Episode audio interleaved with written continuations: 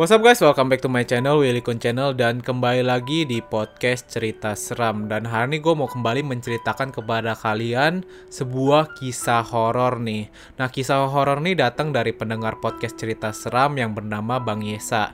Bang Yesa ini menceritakan kisah nyata dari omnya nih.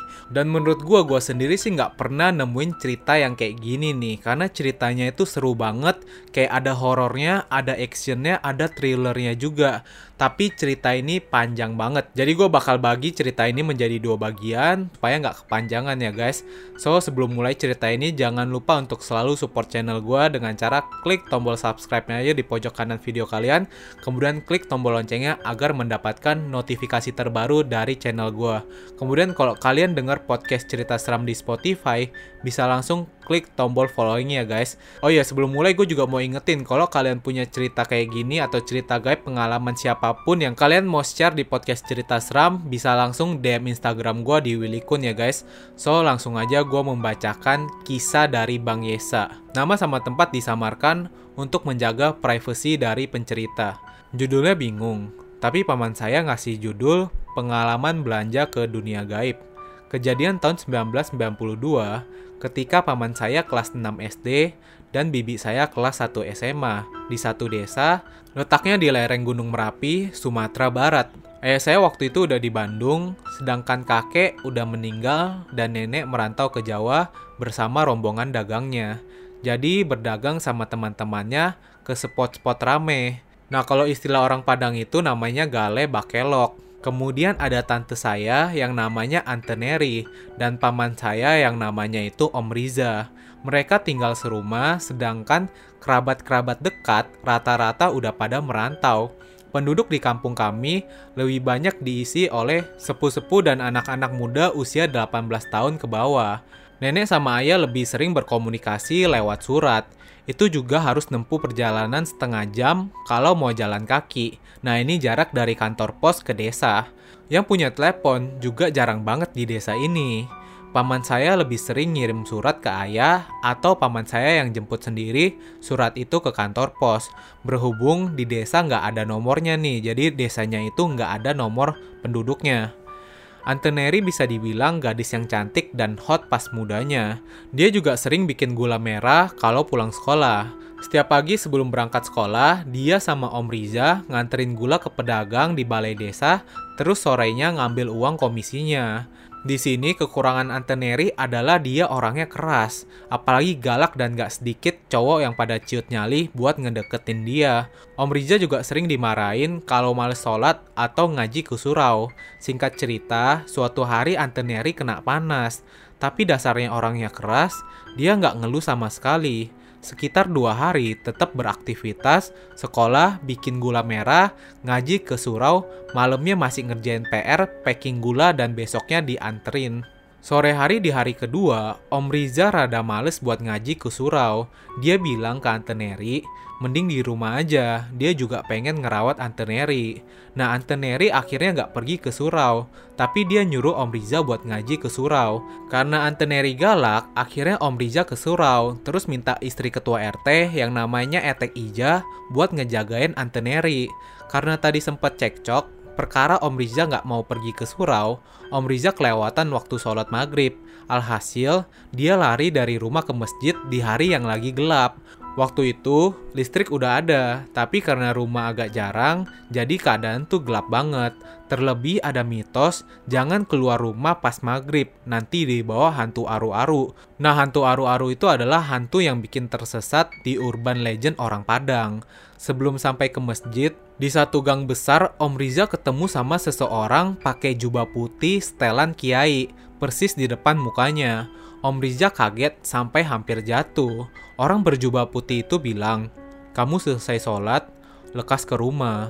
Om Riza nggak ngebales omongannya, malah dia lari makin kencang ke masjid. Pas dia lagi lari ke masjid, dia ngedenger lagi kalau orang tuh tuh teriak, jangan lupa, suaranya keras kayak petir. Pas sampai masjid, Om Riza sholat sendirian, soalnya bocah-bocah udah pada ngaji di tempat terpisah. Tempatnya persis di sebelah masjid. Selesai sholat, dia lihat ke sekeliling masjid, dia nggak ngelihat orang berjubah putih tadi. Dia malah nemuin temennya yang sama-sama telat. Om Riza tanya, kamu ngelihat ada kakek tua pakai jubah putih di jalan nggak? Temennya bilang, enggak. Selesai mengaji, Om Riza sama bocah-bocah surau langsung sholat isya. Dia lihat sekeliling masjid, orang berjubah putih itu tetap nggak ada. Selesai sholat, Om Riza cerita sama temen-temennya di depan masjid. Berhubung Om Riza masih bocah kelas 6 SD, teman-temannya pada ngetawain, malah dibilang berhalusinasi karena sering telat kalau sholat maghrib. Tapi guru ngajinya yang usianya masih 17 tahun malah menaruh simpati. Mending kamu turutin dulu apa kota orang itu.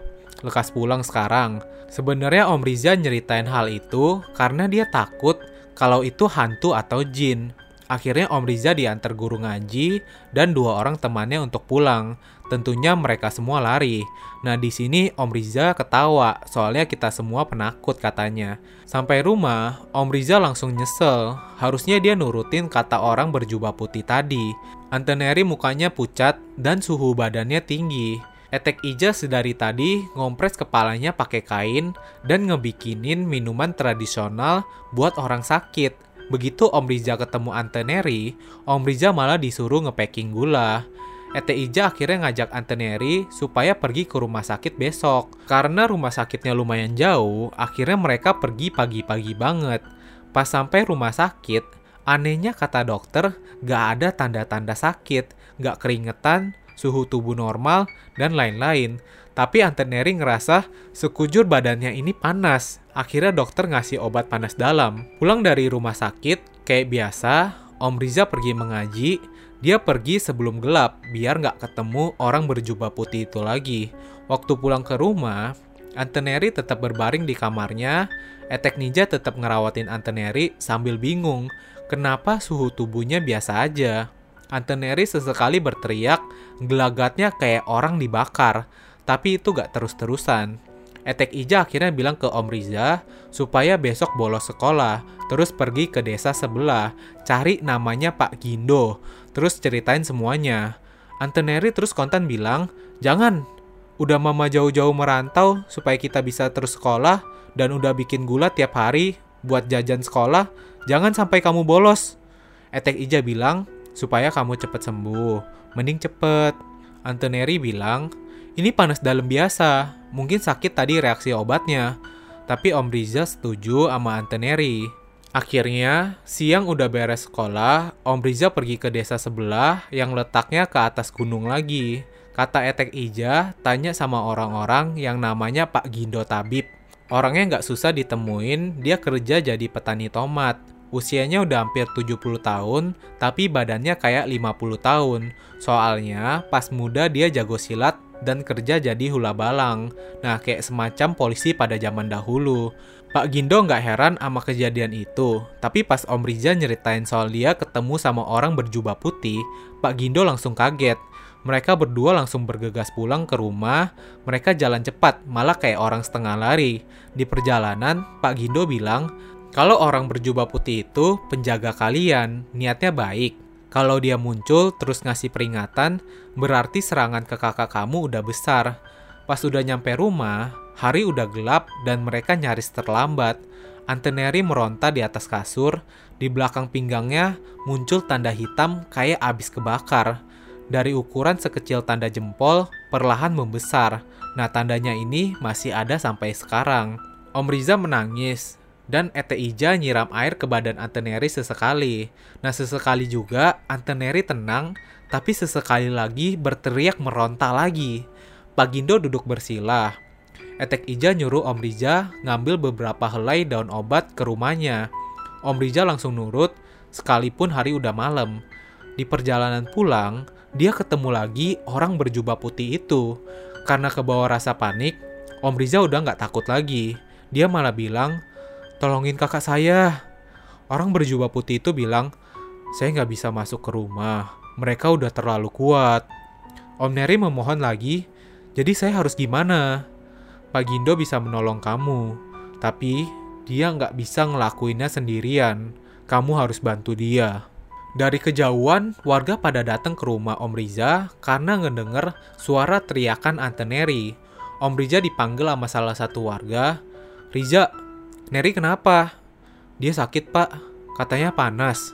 Pas Om Riza menoleh lagi ke arah depannya, orang berjubah putih itu udah hilang. Pas mereka semua masuk ke rumah, Ante Neri meronta lagi. Pak Gindo kelihatan lagi rebahan sampai keringetan dan nafasnya terengah-engah. Di situ sekitar 10 orang warga yang masuk dan berinisiatif untuk berdoa, termasuk Om Riza dan Ete Ija. Ketika kami memanjatkan doa, Anteneri sedikit tenang sambil nafasnya terengah-engah. Di sini Om Riza nangis makin kenceng. Pak Gindo usul supaya kita melakukan sholat isya berjamaah di rumah, selagi Anteneri tenang. Selesai sholat, Pak Gindo bilang, kita harus ngelakuin malam ini juga. Om Riza nanya, ngelakuin apa? Kita sembuhkan kakak kamu, tapi kamu harus ikut dulu sama saya keluar Om Rizal langsung bersemangat sambil mengusap air matanya. Dia bilang, ayo kita pergi sekarang. Sementara mereka berdua keluar, para warga nemenin Anteneri di rumah. Mereka singgah dulu ke rumah Pak Gindo, dia ngebawa satu bungkusan kain hitam sebesar kepalan tangan. Om Riza dan Pak Gindo pergi ke sebuah hutan, letaknya dua desa setelah desa Pak Gindo. Jalan waktu itu gelap gulita, sejauh mata memandang cuma ada cahaya dari dua senter milik mereka. Pas di bagian ini, Om Riza mulai berkeringat dingin. Dia tiba-tiba berhenti dan narik baju Pak Gindo. Terus dia tanya, apa masih jauh Pak? Enggak. Saya takut Pak. Supaya kakak kamu sembuh, ingat, Allah bareng kita. Jadi nggak usah takut. Kalau usaha kita bagus, Allah bakal nyembuhin kakak kamu. Om Riza mulai nangis lagi, dia ngelap air matanya. Pak Gindo ngusap kepalanya, kamu anak pemberani dan kuat loh, ayo lanjutkan lagi. Perjalanan waktu itu lama, kaki Om Riza sampai pegal, ditambah lagi suhu cuaca dingin, kakinya bergemetar kalau dia itu berdiri, makanya dia terus berjalan. Perasaan dia udah jalan sekitar satu jam lebih tanpa berhenti. Mereka berhenti di tengah jalan. Di sisi jalan ada pohon besar. Di sini Om Riza gak ingat di mana patokan pohonnya. Pak Gindo bilang, saya cuma bisa nemenin kamu sampai sini. Sekarang lanjutin perjalanannya sendiri. Om Riza sontak kaget bukan kepalang. Sambil nangis dia bilang, kenapa Pak Gindo gak bisa ikut? Kenapa saya harus sendiri? Pak Gindo bilang, percayalah, saya nggak bisa nemenin. Sampai sekarang, Om Rija nggak tahu alasan kenapa dia harus pergi sendirian. Dia rasa Pak Gindo bukanlah orang yang penakut. Ete Ija bilang dia adalah orang yang sakti. Om Rija terhenti sebelum mau ngelangkah lagi. Dia nangis sejadi-jadinya dan Pak Gindo cuma diem ngeliatin. Setelah sekian menit, Om Riza berhenti menangis. Pak Gindo sedari tadi duduk diam di bawah pohon nanya, udah nangisnya. Lekas jalan. Pak Gindo memberikan bungkusan yang dibawa dari rumahnya Bawa bungkusan ini, simpan di saku jaket. Jangan sekali-kali dibuka atau dikeluarkan dari saku. Sampai kamu menemukan kuburan, simpan bungkusan ini di atas batu nisannya. Sambil tungkup kamu bilang, Pak Gindo menyuruh saya membawa barangnya. Tunggu sampai ada angin besar lewat, lihat ke atas batu nisan, dan bawa benda apa pun yang kamu lihat. Dan lari sekencang-kencangnya kemari. Setelah kamu melewati pohon ini, ikuti alurnya. Kalau kamu bertemu orang, bersikap biasa saja. Kalau kamu ditawari makanan atau minuman, jangan ditolak. Bicara seperlunya. Tapi setelah mengambil barang dari batu nisan itu, ingat, langsung lari ke sini, jangan lihat ke belakang, kanan, atau ke kiri. Om Riza mengangguk, akhirnya dia berjalan sendiri membawa senter. Mendadak Om Riza langsung pingsan. Om Riza terbangun di sebuah teras rumah. Di sana, beberapa orang memandangnya, entah kenapa rasanya seperti mimpi. Yang dia ingat terakhir kali, dia berada di tengah jalan bersama Pak Gindo tengah malam. Tapi sekarang dia berada di sebuah teras rumah, langit nampak sore hari di penglihatannya. Orang-orang yang sedari tadi memandanginya, ekspresinya biasa saja, tidak menampakkan wajah empati kepadanya, hanya tersenyum tipis saja. Langsung, dia ingat ucapan Pak Gindo, agar bersikap biasa saja. Om Riza tersenyum, dia pamit hendak pergi. Orang-orang yang memandanginya hanya mengangguk dan tersenyum dengan tatapan hangat. Setelah menuju jalan rumah, dia melihat jalanan besar di sisi-sisi jalan tersebut, orang lalu lalang. Ada yang memandang Om Riza, ada juga yang tidak. Pakaiannya pun biasa, seperti pakaian dikenakan orang pada umumnya. Tapi Om Riza terus berjalan lurus tanpa berhenti. Tanpa ada prasangka buruk, dia sejenak merasakan bahwa keberaniannya sudah menjadi miliknya. Benar saja ucap Pak Kindo. Ada seorang pria tinggi besar menyapanya dari dalam pekarangan rumah. Pria itu tidak dikenalnya, berpakaian biasa dan mengajaknya masuk untuk minum kopi. Rumah tersebut lebih mirip kedai makan biasa. Dia ditawari minuman kopi dan diajak ngobrol oleh tiga orang dalam satu meja. Entah mengapa, Om Riza bisa mengikuti alur pembicaraannya. Seakan mulutnya bisa mengikuti pengalaman lawan bicaranya. Dia juga bisa bergurau dan bercanda. Tapi di sini, Om Riza tidak ingat dengan obrolannya. Sesaat dia ingat dengan bungkusan yang dibawa di dalam saku jaketnya. Om Riza juga merasa nyaman mengikuti arah obrolan, seperti mengobrol dengan teman sekolahnya sambil meminum kopi. Ya, Om Riza tidak pernah meminum kopi lebih dari secangkir pada umumnya yang masih kelas 6 SD. Terlebih lagi, yang dia minum adalah kopi yang pahit. Pahitnya bukan main, tapi dia tetap meminumnya. Setelah kopinya habis, Om Riza pamit pergi dari kedai itu. Orang-orang di kedai itu terlihat normal, tapi seingatnya tidak ada tawa terbahak-bahak atau teriakan. Suasana nampak tenang untuk ukuran orang kampung pelosok. Dia kembali berjalan, semakin lama menjauhi kedai barusan. Langit masih sore cerah dan berwarna kuning. Orang-orang lalu lalang menjadi semakin ramai. Seperti orang-orang hendak mengadakan pesta karnaval, Om Riza mulai khawatir di mana dia bisa menemukan kuburan di balai pasar ini. Semakin lama semakin ramai, balai pasar ini bentuknya hanya jalanan lurus. Di sisi-sisinya hanya ada kedai, rumah yang disinggahi orang-orang. Orang-orang nampak senang dan riang, seingat Om Riza tidak menemukan anak-anak kecil di sana. Di sana pria dan wanitanya pun beragam. Ada yang berambut panjang, pendek, diikat, ada yang hijab, ada yang berwajah sangar, sayu, tersenyum, dan cemburut. Tapi yang diingat oleh Om Riza tidak ada tertawa terbahak-bahak atau teriakan dalam kerumunan itu. Om Riza tidak punya pilihan, dia berjalan lurus. Perjalanan lama sekali. Sekitar setengah jam perjalanan itu, mendadak Om Riza merasa mual, ingin muntah. Dia memegang salah satu pagar batu dan memuntahkan kopi yang barusan dia minum. Dia muntah sampai perutnya sakit. Kepalanya pening tak karuan. Kala dia membuka mata, bukan main hal yang dipandangnya di sekelilingnya. Om Riza berada di tengah jalan hutan setapak yang gelap dia memegang senter dan dia mengarahkan senter ke sekeliling. Hanya kegelapan di depan dan belakangnya, lalu tanaman, rerumputan, dan pohon di kanan dan di kirinya. Dia nyaris menangis dan ingin berteriak, namun ketakutan mengalahkan suaranya. Om Rija meringis melihat sekeliling, seketika dia mendengar suara di telinganya. Kita hampir sampai. Suara itu seperti suara Bapak Parubaya, penuh nada optimis. Om Riza mengumpulkan keberanian, menyeka air matanya, dia mengikuti jalan itu lalu melihat satu kuburan. Kuburan itu biasa saja, yang jelas itu kuburan lama. Tak ada nama maupun bunga-bunga, hanya rerumputan di atas kuburannya. Om Riza kembali lagi diam, dia mengambil bungkusan dari dalam jaketnya, disimpannya di atas batu nisan, mendadak Om Riza lari, dalam imajinasinya, akan ada tangan muncul dari dalam kuburan lalu mengambil bungkusan tersebut. Tapi Om Riza langsung memberanikan diri untuk kembali ke kuburan itu. Dia jongkok menunduk, menutup mata sambil berkata, Pak Gindo menyuruh saya mengambil pesanan. Lalu Om Riza menunggu lama sampai dia terduduk dan ada hembusan angin kencang. Dia mengarahkan wajah ke atas batu nisan tersebut. Dilihatnya ada bungkusan berwarna hitam Bungkusan itu sepanjang lengannya, dari bentuknya ini adalah pedang ladiang. Tiba-tiba dari arah pulang ada suara, "Pergi Riza!" Suara itu menggelegar seperti petir. Om Riza mengenal suara itu, dia langsung lari ke arah pulang sambil menunduk. Bungkusan hitam itu Om Riza pegang erat-erat di tangan kirinya, dan di sebelah kanannya dia memegang senter untuk menerangi jalannya. Yang dia lihat cuma jalan yang diberi penerangan senter.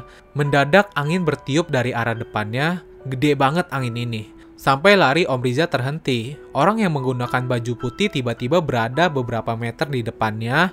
Lekas, Jangan berhenti. Om Riza melihatnya samar-samar, namun dia bisa mendengar suaranya. Dengan kekuatan yang tersisa, dia tetap berlari. Mendadak, dari arah belakang, terdengar suara derap langkah berlarian. Dari bunyinya, bukan seperti langkah orang-orang, tapi seperti langkah lari binatang gajah. Kebodohan pun Om Riza lakukan. Dia melihat ke belakang. Om Riza bilang dia dikejar sama makhluk besar. Dia nggak bisa ngelihat wujudnya, tapi dari derap langkahnya yang bikin abu bertebangan, dia yakin makhluk itu sebesar pohon kelapa. Kebodohan kedua yang dilakukan oleh Om Riza adalah ngelihat ke sebelah kanan sambil dia senterin dan dia ngelihat kun-kun bukan cuma satu, tapi banyak. Ada yang nyengir, ada juga yang datar mukanya, ada juga yang mukanya beringas, ada yang mukanya bahkan hancur. Macam-macam rupanya. Nah setelah melihat hal-hal itu, Om Riza lari makin kencang, tapi sekarang dia sambil berteriak minta tolong, dan dia bilang, Ya Allah! Nah, itu dia guys cerita part 1 dari Bang Yesa. Nah, kalau kalian penasaran dengan cerita ini, besok gue bakal langsung update lagi ya cerita ini. So, thank you guys for watching this video dan sudah mendengarkan podcast cerita seram. See you guys in the next video.